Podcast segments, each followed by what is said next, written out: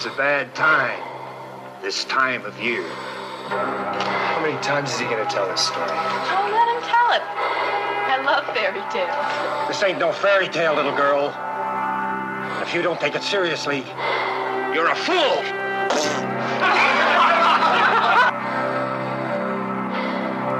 The first Valentine's dance in 20 years has to be something special.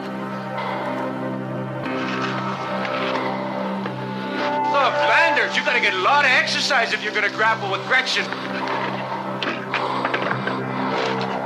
Oh, yeah?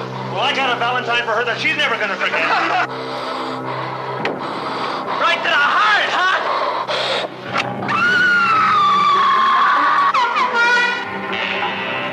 In this town on Valentine's Day, everybody loses their heart. Roses are red, violets are blue. One is dead, and so are you. It can't be happening again. It can't be happening again. What's going on over in Valentine Bluffs? It looks like Harry Warden's back in town. It happened once. It happened twice. Cancel the dancer, it'll happen thrice.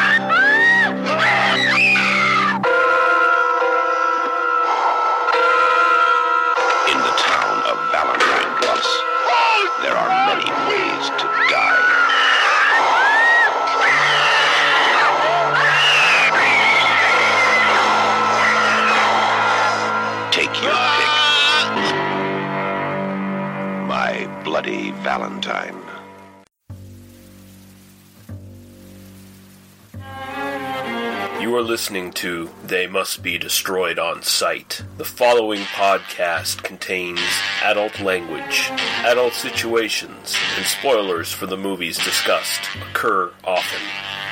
You've been warned. Now, take it away, Dr. Roush. They must be destroyed on sight.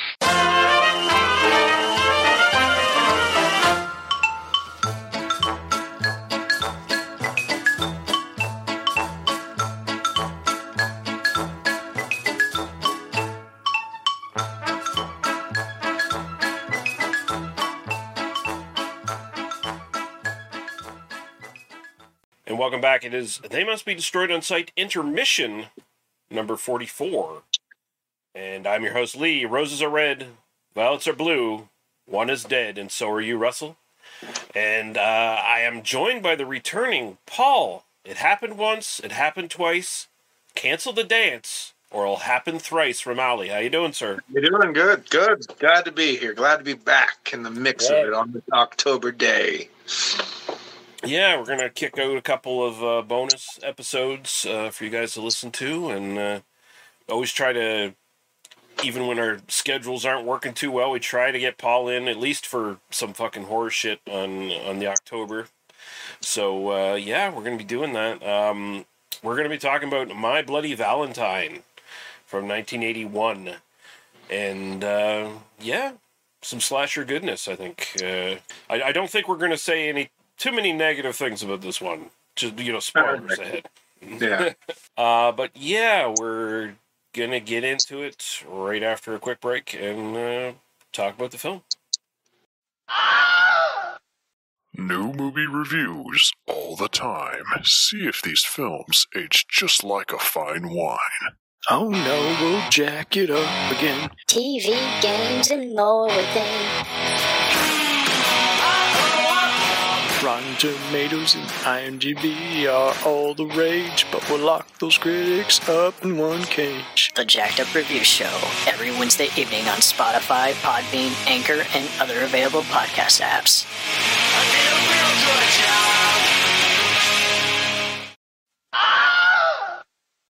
Uh, okay, My Bloody Valentine, 1981, aka The Secret, or Valentine of Blood, uh, directed by George Mihalka. We have covered one of his films before on this film, uh, on this podcast, uh, rather. Uh, Pickup Summer or Pinball Summer from 1980, which is a you know American Canadian co-production sex comedy kind of thing. And he's done all kinds of stuff. Like he's one of these like journeyman Canadian directors who went on to do like a lot of Canadian TV and stuff like that. And he has done a couple other like horror films uh, along the way. Not a lot of horror after this though. Um, but he did something called uh, Eternal Evil from 1985, which apparently is a film about astral projection of some sort. And then he did one called The Psychic in 1991. So, um, The Psychic. Uh, I know there's that uh, uh, film, The Psychic, so it must be Right. different. The Psychic. yes, this is a different one, yeah. Copyright. Uh, I'm sure Fulci will be ready to sue him. It is know. interesting Uh, that he started with like sex comedies because like uh uh what was it the um Joe Dante had a sex comedy he did way back then before he did Piranha it was a sex co- like you know, weird comedy thing and then uh um what's his name uh Joe, John Russo who I'll be meeting tomorrow he did uh, the Booby Hatch that kind of sex comedy kind of thing stuff like that Oh yeah, yeah, yeah. Um, I think it was probably just kind of a symptom of hey, the Canadian tax shelter system and what was popular at the time, you know, kind of thing. Mhm. Like, I mean, you could make like you know, sex comedies were hitting off just at the same time slashers were, yeah and so like you know, at Troma Troma even Mhm. did that too you know yeah yeah, yeah. coming take it off at the same time I think I think it was on like the merits of uh, Pickup Summer that he actually got this job too. Like they liked the the money that that film made and how well it was done, and it's a pretty decent sex comedy. Like it, it it's not just a cheap bottom of the barrel piece of shit. So Right. so they you know he he kind of got that uh, this film on the merits of doing that film.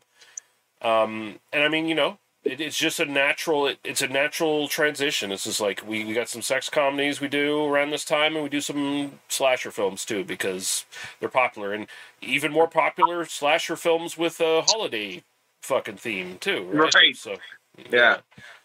uh, Yeah, I guess like, that's Friday the Thirteenth, like from Paramount, they that came out literally the year before, Mhm. and this was supposed to be Saturday the fourteenth, so it was like Yeah, the yeah. Runner up. um, and uh, writers here we got Stephen A. Miller, and he didn't really do a whole lot that I could recognize. But the other writer, uh, John Beaird, um, he has a credit on Happy Birthday to Me, so he went on to do some more Ah. slasher stuff. Nineteen eighty one. Happy birthday to me. Yeah, yeah. So there you go. Go through the cast here really quick. I won't do our usual because this is an intermission. Of course, we won't do our usual deep dive on the cast. Anyone pops out that you have anything to say about Paul, uh, feel free to jump in. We got Paul Kelman as Tom Jesse, T.J. Herringer. Uh, we got Lori Hollier as Sarah Mercer. Neil Affleck as Axel Palmer. Cynthia Dale as Patty. Don Franks as Chief Jake Newby, and I argue like if this movie had the money, they should have got like Gordon Pinsent to play this guy. Not that he's bad. Yeah, It's just like I was every all the every time I saw him, I was like, you know, Gordon Pinsent could have like walked in here and just like walked away with this film if he wanted to. Mm-hmm. And he, you know, he's a East Coast boy, so it would have been perfect. Keith Knight as Hollis, Alf Humphreys as Howard Landers, Terry Waterland as Harriet, uh, Thomas Kovacs as Mike Stavinsky, Helen Udy as Sylvia. We've talked about her before on a couple of uh, episodes, um, at least at least one or two. She she was in all kinds of like Canadian horror films and sex comedies around this time, so uh, okay. pretty prolific. Peter Cowper as Harry Warden or the Miner, and uh, there you go. Uh, He little was of synopsis. age. What's that? He was of age. He was of age. Yeah, he's not a minor. He's a minor. yeah. The minor minor. The minor minor ended up being the killer minor, but it was a minor at the time. That's right. Yeah. Yeah. um, so we got a synopsis here written by someone called uh, Grant S on IMDb, and it says Valentine's Day is coming around, and the young people of the small mining town of Valentine Bluff, Valentine's Bluffs. And by the way, there there would never be a maritime uh, town called Valentine's Bluffs. I'm just just putting that out there, and not not a not the kind of naming scheme that happens around here in the East Coast. Every time I hear the word bluffs or something like that in a movie, I always think of Dead and Buried. Yeah, and then, you know it's it's got that same coastal feel too. that Yes, does. yeah. yeah. But the, Um, the thing is, I always get a kick out of this film was I watched this when I was young and before I knew all you bastards, and I'm like, these guys are Canadian. This isn't an American film. Like I, but the thing is, like all these slashers are always supposed to be proto-American. Like you know, like oh, it's in. Mm-hmm. It's in clearly not, but like you know, I've seen many with Canadian accents where it says, "Wow, it's in New York." No, it's not. And then, Yeah. then I I find out the fucking thing was in. I was like, this must be in Nova Scotia or something. And then I found out mm-hmm. it was never said it was in America or Canada. It just says Valentine's Bluff, and they all shot Nova Scotia. And I was like, mind blown. Yeah, Wow. I uh, I always I always just watch it with the thought that okay, it's actually set in in Canada. Like, they, and you're right, they never really say it. And like, Mhm. I guess, and you know, and they're d- deliberately like being aloof of, of that because you know they want to sell it to an American audience too. Because like, what Americans are going to want to watch a Canadian small town drama? I'll tell you what though, you get Axel out of there, and you wouldn't tell. Yeah, that's true. That's true. Axel is like huge Canadian accent.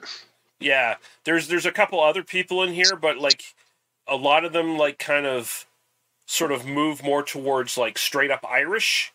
You know, so so you Yeah. can like you can you can go like you know East Coast USA. There's there's plenty of like people with Irish accents For you sure. know. Yeah. So, but uh, yeah, no, Axel is very Canadian. Like I'm very, sorry. I'm like, oh, Yeah. every time. And there's a few other Canadian accents that accents that kind of slip in, but yeah, Axel is the most egregious. He is the one that that is just full fledged. Yeah. Mister Um, Mister. Uh, I look 39, but are supposed to be hanging out with the 20 year olds with his Mm. m- massive mustache. He gets it now and again, but Yeah, yeah. Um, few decades earlier, in an explosion at the mine trapped six miners underground. One, Harry Warden, survived through, though in a deranged state. Warden is sent to a mental hospital but escapes and murders those he deems responsible for the mine accident. Now people are being brutally murdered again, and the townsfolk sus- suspect that is the work of Harry Warden. Uh, yeah, that's that's pretty much the plot. I thought it was. I, I always thought it was five people, and he ate four of them. I mean, he had to eat a bunch of them because he. They say in the film he was down there for like six weeks. Oh yeah. Well, I mean, Yeah. and we know of mine accidents that have happened here too. Uh, um, Har- uh, Cole County Brewing Company is um, down in um, Evansburg, Pennsylvania, and the the Cole County uh, they named that after a mine accident where 16 people were trapped in a mine for quite a long yeah. time. So, yeah, it definitely happens. And I mean, yes, and yeah, here in here in Nova Scotia, especially in Cape Breton, which is like, for people who don't know, it's kind of like the island part of Nova Scotia that's like disconnected from the mainland. Basically, it's it's like if if you're looking at Nova Scotia as a fish that's pointing southward, you know, it's like the tail of the fish kind of thing. It, it Way up there. and lots of mining in there. There's been mining accidents there, um, and yeah, it, it. Well, we'll get into it, but I mean, like this movie does ring true about a lot of like East Coast Canadian small town stuff. Right, very much right. so. When's the first time you saw this, Paul? This I saw this on VHS when I was a young wee scallywag. Um, my mom, it's one of those ones that we bought with, uh, from Powerhouse Video back in the day, where Tuesdays were ninety nine cent rentals, and you could Nice. rent everything for ninety nine cents. But a, a sad, it's a it's an old story that I tell now and again. It had a hell, I mean a hell of a horror selection. But there was apartments above it, and somebody let their apartment flood, and it Oh. ruined the tape collection, so they had to throw it all away. Fuck. Yeah, I mean it had crazy ass VHSs. So You, yeah, I, I saw this way back then, uh, way back when I was a kid. Um, I've seen it a few times since then. Obviously, I own it on VHS and DVD. I haven't watched it recently, but I will say, when I do watch it, by the end of it, where he's doing his little soliloquy to to or whatever to to Sarah, I go, why why don't I watch this more? yeah, yeah. You know, I I actually kind of had some of the same thoughts when I started watching this too, because it'd been a while since I'd seen it as well, and I'm like, I keep forgetting how good this actually is. Like, and also, it of course it kind of speaks to me as like a, a Nova Scotian kid, Like I Oh yeah, I, absolutely. I, I, like the fucking the fucking moose head that's all over this fucking thing. Like the Moosehead beer. Um although there is Schlitz as well. I, I saw a Schlitz can at one point, right? But like there's definitely an era of Canadian small town life on the East Coast that is actually kind of captured here that doesn't really exist anymore. Maybe, maybe in Newfoundland, maybe, but not so much Yeah, here because. okay. Yeah, so you're, you're like, picking up what, I, what I'm already gonna say too. It's like that whole that small town. The thing I like about this film is everything's slow. It's a Mm-hmm. slow thing. Everything like there's no rush to this film, and not in a bad way. I'm just saying there's Yeah. no rush to this film. No, there's no hustle and bustle. The town has three thousand one hundred twenty-eight people or whatever, and you see six of them. yeah, yeah, You know, I like. I really enjoy that about the film. It has that kind of. Well, it takes me back when I watch it. Yeah, and like everything feels really authentic too. Like I'm watching this and I'm like, no, I buy that. Like this is what you know, like my parents' generation would have been like around this time because re- technically pretty much close to the same age. Maybe my parents were a bit older than the people that are represented here. You know, you know the the, the official age they're supposed to be at least in, right. in the uh, in the movie, right? But um, but yeah, I'm watching this and I'm like. Yeah, moose head everywhere. The the bar looks authentic to what like a Canadian East Coast bar would look like around the time. Every the clothes are all spot on. Like and and just the whole like this town is built around this mine and like everything is about the mine. And uh we have two characters in this that one is sort of talked about coming back from the west coast and um, the other one uh, it's it's it's not Axel it's it's the other guy the other main guy TJ. Yeah he's come back from the west coast after failing to make his fortunes over there and like that really speaks to east coast uh, Canada because Well, it, it- actually, it speaks to East Coast America as well. okay Because it's the same Yeah. thing. Everyone wanted to go west. Big, Yeah, yeah. big, become big. Do this, do this. West, west, west. I have buddies that are still moving west because it's the promised land, and then like they're sleeping on people's couches. yeah because I like because you know like so many stories of just people like small town east coast boy or girl goes goes west gets a job on like a fucking oil rig or you know gets a job in like a, a reservation or something that's super high paying but like at the same time they're you know they're probably taking tons of money out of you from the back end and whatever and you get like no vacation time no real reprieve you're just like worked like a fucking dog um, and that's kind of like the situation here, right? So he's come back to his town after failing to make it out Right. in the in the West Coast. Yeah. Well, Um, also too, it's like this film was shot in a real mine. You know, what I mean, like the real shit. But during that time, where for that part of Nova Scotia, especially, those mines are closing. Yeah. they're shutting everything down. Same thing that happened in, in America here, especially down in in uh, Western PA, and then a little bit south of us. All those mines are closing. People are going out of business. I had an uncle that worked in a in a, a coal mine and a steel steel mine that were both closing down in Clarendon. So I mean, like same time period.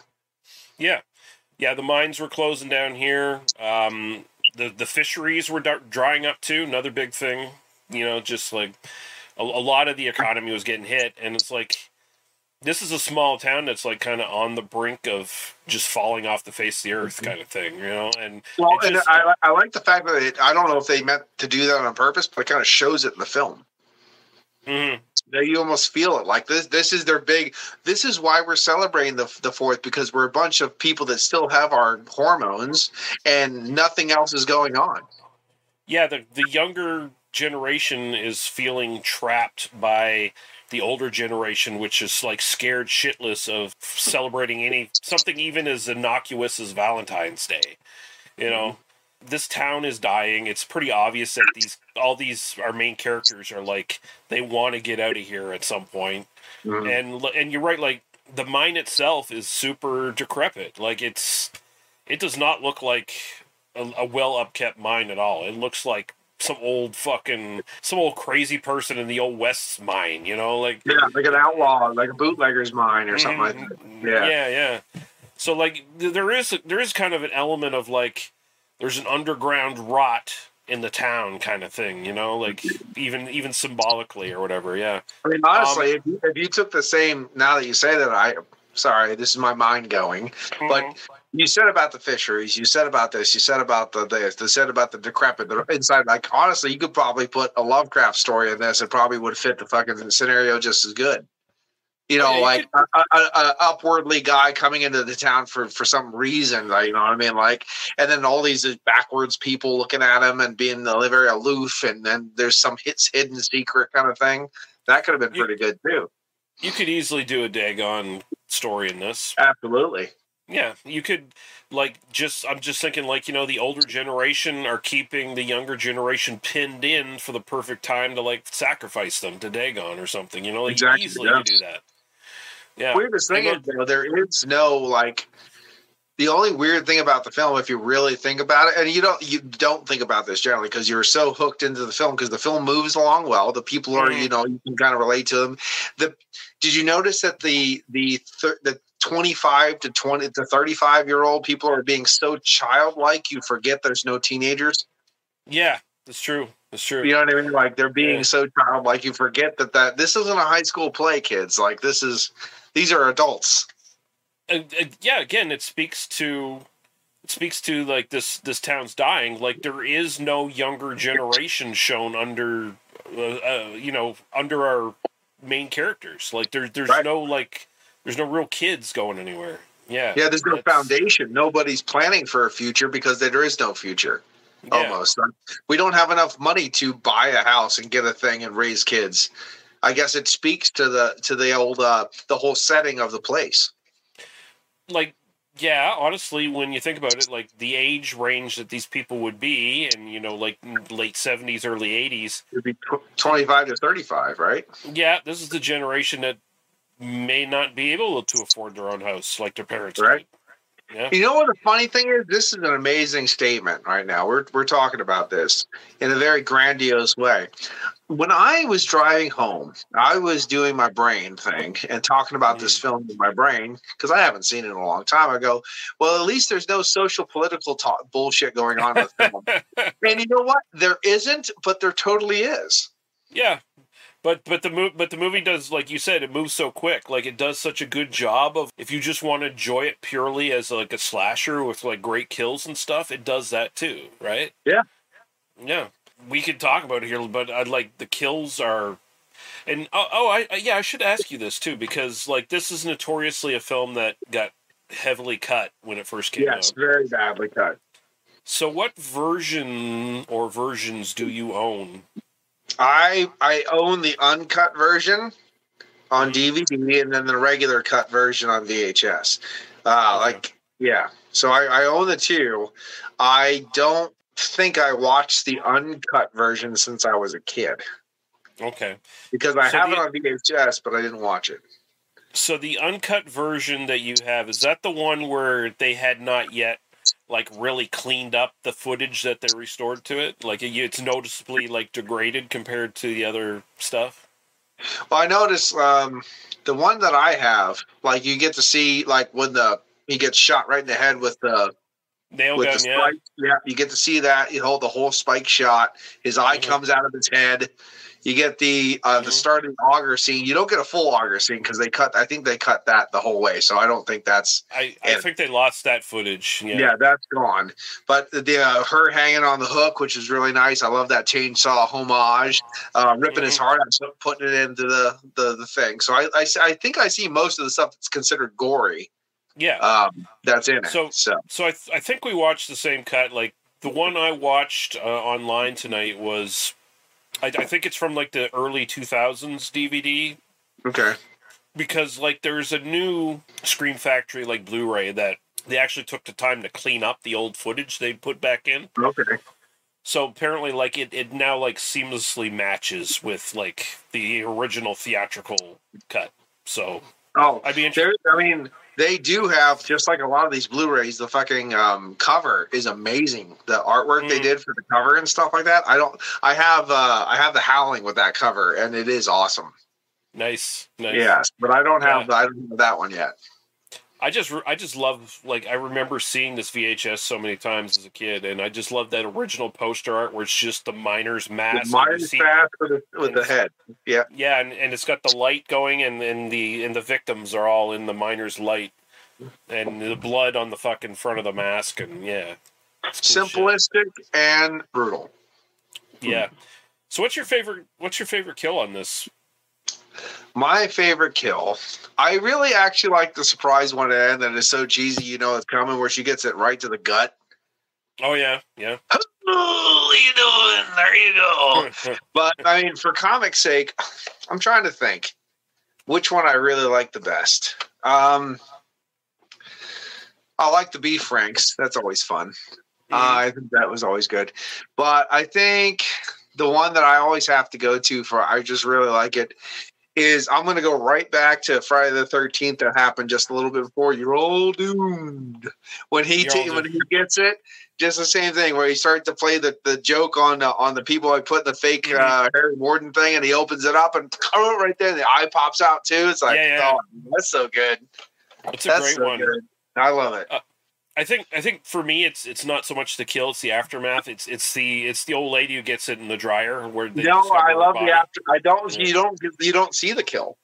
Yeah. You see the kill a little bit. She he gets the she gets it, but the aftermath. I'll have to agree with the aftermath. The aftermath of the lady in the dryer is so fucking fantastic. But if you want just a one hundred percent, here's the kill shot. That's the one for me. Yeah, the, the effects in this are like The blue, the the glaze, bur- like torch blue eyes of the victim that comes out of that, uh, and I like the fact that it's still going and he has to stop. I love the fact that the the the, the cop. uh, It shows you like what cops. I don't. I don't know. i feel like it really shows you what cops have to deal with, but cops like have to deal with shit like that mm, instead of just running. Like I would just run out of the fucking place. I'd be like, oh, "Fuck, I'm gone." But no, he has to compose himself and shut the fucking thing off. You know, what I mean? like that's not normal for humanity. You know? yeah, yeah, no, no. Especially again, this is like a, a small East Coast town where there's barely ever any crime. There's almost certainly no murders really. No. Yeah. I mean, it kind of, it kind of actually, um, spoiler alert, it kind of goes with what the next show we're going to watch next. Mhm. Is some people are not built to deal all this shit all so quick. Yeah. I will say this one also has like a, a boiling pot death that's not nearly as good as the sleep Sleepaway Camp one with the like the the blood the blisters on the face, you know. But it's still pretty good. It's oh the, no, uh, yeah, with the, no, yeah, the pot is not as good. No, the the, the the the the lobster pot was not a bubbling away like the other one with the corn pot for sure. Yeah, yeah. And I'll, I I will say like boiling boiling hot dogs that's authentically uh, East Coast Canadian thing at the Yep. very least. No, Like- I boil the hot dogs too, so we get it. Yeah. I was like, We oh boy. I was just like, oh, I grew, boy, I grew up with boiled hot dogs, so I know all about it. Beef franks. Mm-hmm. At, at, Now at I was wondering, if I was I was trying to think of that the person's name that got killed because there's probably a beef frank joke in there somewhere. maybe I don't know. Yeah, there probably is. Yeah, I didn't even I didn't even recognize that character necessarily. Like he just comes in and he's this pretty boy, and it's like, "Hey, how you doing?" And then he sees one of the girls like eating hot dogs, and he's like, "I'm feeling hungry," you know, like okay, yeah, yeah. yeah. The whole banana, the, the whole banana gag. mm-hmm. At some point in time, I gotta watch this back. But apparently, at some point in time, like when they go down the mine or something, someone's drinking a beer, Mm-hmm. and when they tip it back, you can see you can clearly see the hole where the beer got drained out. Oh, really? Yeah, That's that's disappointing. yeah. So I gotta that- see that. I will say, like, maybe if I have any sort of criticism for this, is like when the second, you know, the, the second killer, and for a lot of lot of the movie, they're speculating, oh, Harry Warden's back because you know, because they they can't they can't uh, like the, in the in the story, Harry Warden kills a couple people as revenge for being trapped down in the mine. Yeah, the then he goes to. Yeah, then he goes to a mental hospital or whatever, right? And then he they call the mental hospital, but no one's no one's there. at the time, uh, which also feels kind of authentic because pretty much everything shuts down at like ten o'clock at night on the East Coast. Yeah. Um, but uh, like the killer is choosing victims almost at random here for the most part, which is like okay, like that that's a slasher thing, but I feel like you know it's a little beneath a slasher that's this good. It, maybe the victims should have been a little bit more well targeted. No, I mean like the first guy who the, the first two he killed only two people, Mm-hmm. two specific people. Yeah. So now that you're just supposed to man like they're gonna kill everybody with a Valentine sign on their the door or anybody that's trying to put something together, anything at all. Like you're gonna kill the whole town. Um, but I will say, when I was watching it this time, this made me think of House of Death uh, in a lot of ways, um, where it's just like about a small town and like you're just hanging out with these people. Because you know like house of death had famously like there's no real kills uh, like there's the opening kill and then there's no other kills for like 40 minutes in the film or whatever. And then it's just like hey let's hang out at the county fair or whatever the fuck you know kind of thing but like this is like House of Death, but they actually sprinkle the kills in every once in a while to keep that kind of going, and so that's why I kind of like I like the pacing of this film a lot better than like House of Death, which I you know I if, if a guilty pleasure exists, that's a guilty pleasure slasher for me because I, I still really love that film.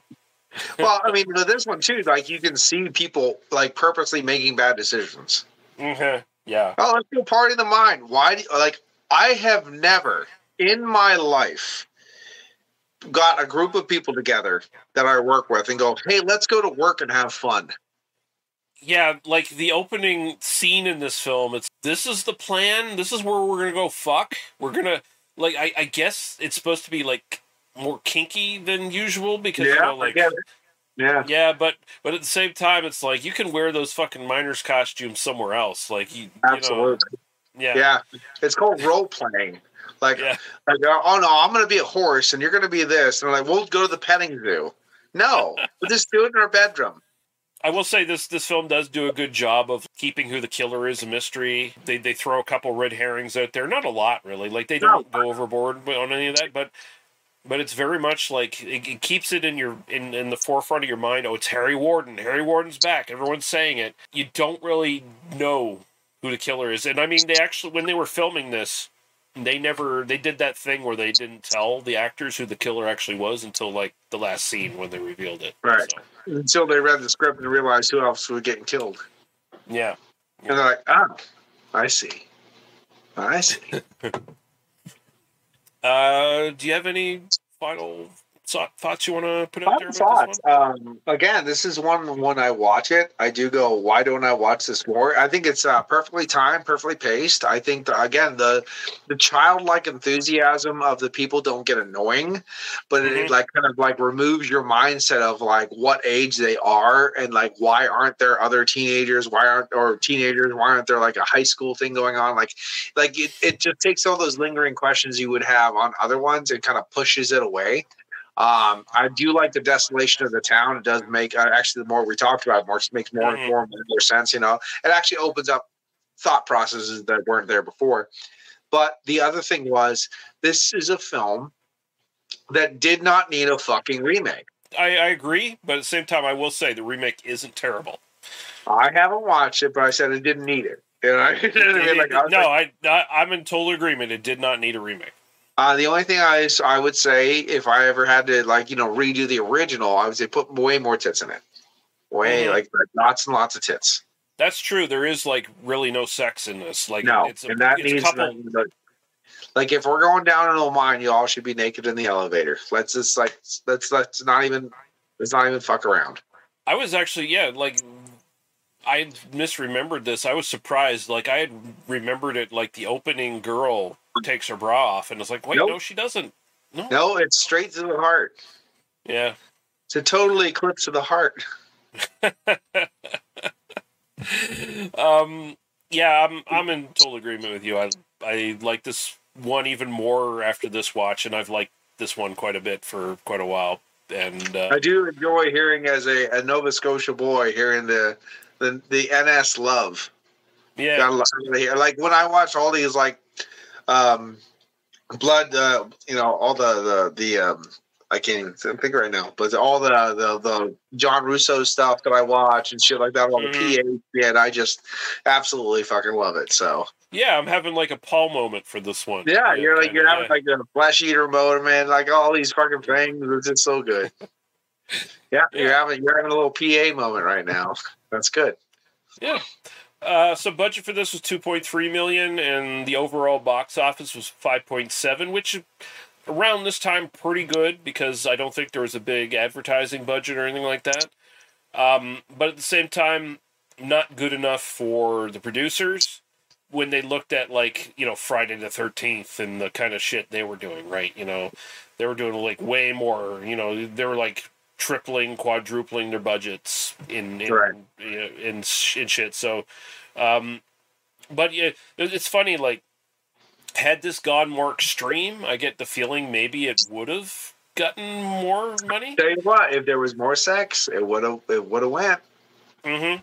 Because uh, a there's there's quite a few reviewers around the time that you know did positive reviews of this film that applauded it for being restrained, quote unquote, because the kill scenes were so cut down brief to like brief seconds.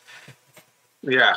Yeah. Well, at the same time, like that wasn't even them. They they like even the, the people making love had a big auger ran through them, hmm and that would have been something that people would have probably bought the film just to see. Oh yeah. You know, Uh, especially if someone would have described it like, I got to see this. And they cut that whole like the government, I guess, cut the whole thing out. I mean, I know, I know. At the same time, they had that kind of thing where John Lennon just passed away, so they wanted to cut Yes. things back because of that shit. Yeah. So I, I mean, they used it as an excuse anyway. But that, that's Uh, I- what they used. I will say the auger thing. Um, I watched this and it wasn't great, but it, they did a. f- There was a fan film that's on YouTube for Mhm. for this that's like set like I don't know 20, 30 years later or whatever the fuck you know. And they actually do they recreate the auger kill and actually show it. Mhm. It's not great, but it's not well done. Like there, it's it's pretty poorly done. But uh, Right. yeah, I, I would love the like if someone had found the actual footage, because uh, the director says there's like there's at least like eight or nine minutes still that are missing, that just Oh, are are, okay. are gone because all that's restored in the current editions is like three minutes worth of footage. okay. Um, but there, you know, there's like there's still the auger kill. All the other stuff, I guess, is just incidental stuff like extra dialogue and shit like that. I'd love to see it all, though. You know, Right. but but uh, yeah, uh, releases for this 4K Blu-ray, DVD, Blu-ray, iTunes, Google Play, Amazon Prime, Vudu. Uh, you can find it anywhere. It's it's pretty easy to find. Uh, a little bit of trivia before we get out of here. The filming location, Sydney Mines, Nova Scotia, a small Canadian coal mining town. The area, the area is filled with closed pit mines, bootleg mines, and underground mines, which were shutting down, as we were saying, due to the economic and environmental issues.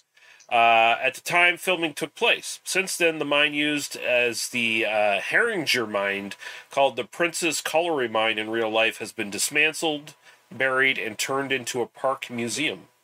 No. Well, you can go there as Uh, a person, you know? Yeah, yeah, kind of, kind of interested in maybe doing that. Um, in an interview with TerrorTrap.com, which is a really great website, by the way, if you want to like see really well done horror reviews, um, and they've been around since like the internet's been a thing. Uh, Director George uh, Mihalka said that the shooting location at Sydney Mines, Nova Scotia, was chosen because of its rustic atmosphere appearance. However, when the locals found out that a movie was to be shot, uh, they decided to spend $50,000 to have the mine painted and cleaned. This, of course, diminished the reason that the production wanted the location to begin with. And so uh, the director had uh, to spend $75,000 of the film's budget to turn it, return it to its original condition. Oh. God! Just give seventy five to the crew, the for the place, and say stop it. Oh my God! Uh, but uh, yeah, we've that that is it for the trivia, and uh, yeah, that that's it for this uh, bonus episode. And uh, hope you guys enjoyed it. Uh, thank you, Paul. This was a fun discussion. Uh, I think we had a, I think we had a deeper discussion than we were both expecting on, on this one. So, Exactly. yeah. Yeah, yeah. Uh, so we're gonna get out of here, and uh, until the next time, goodbye. Cheers.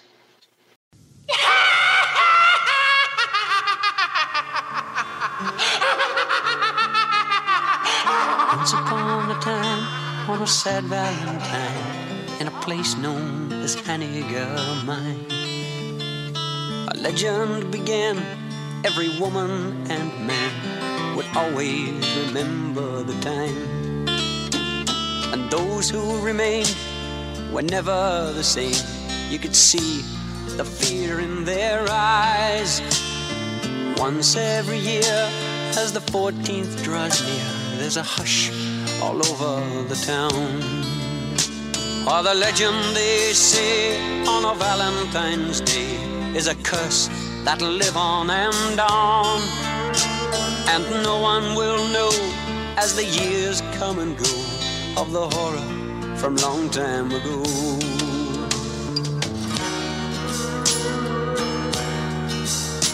Twenty years came and went, and everyone spent the 14th in quiet regret.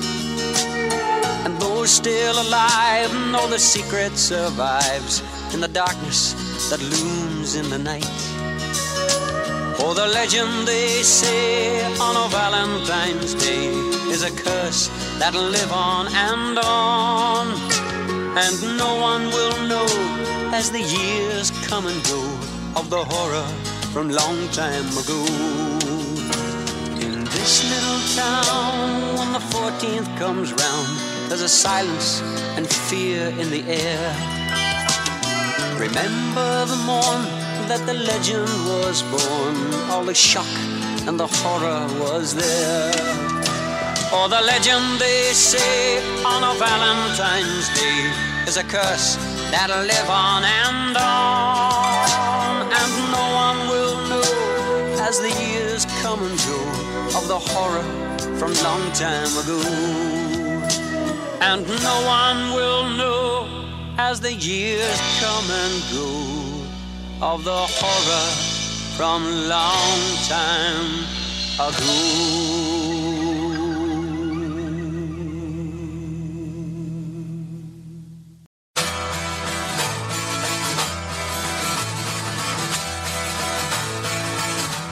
You've been listening to TMB DOS.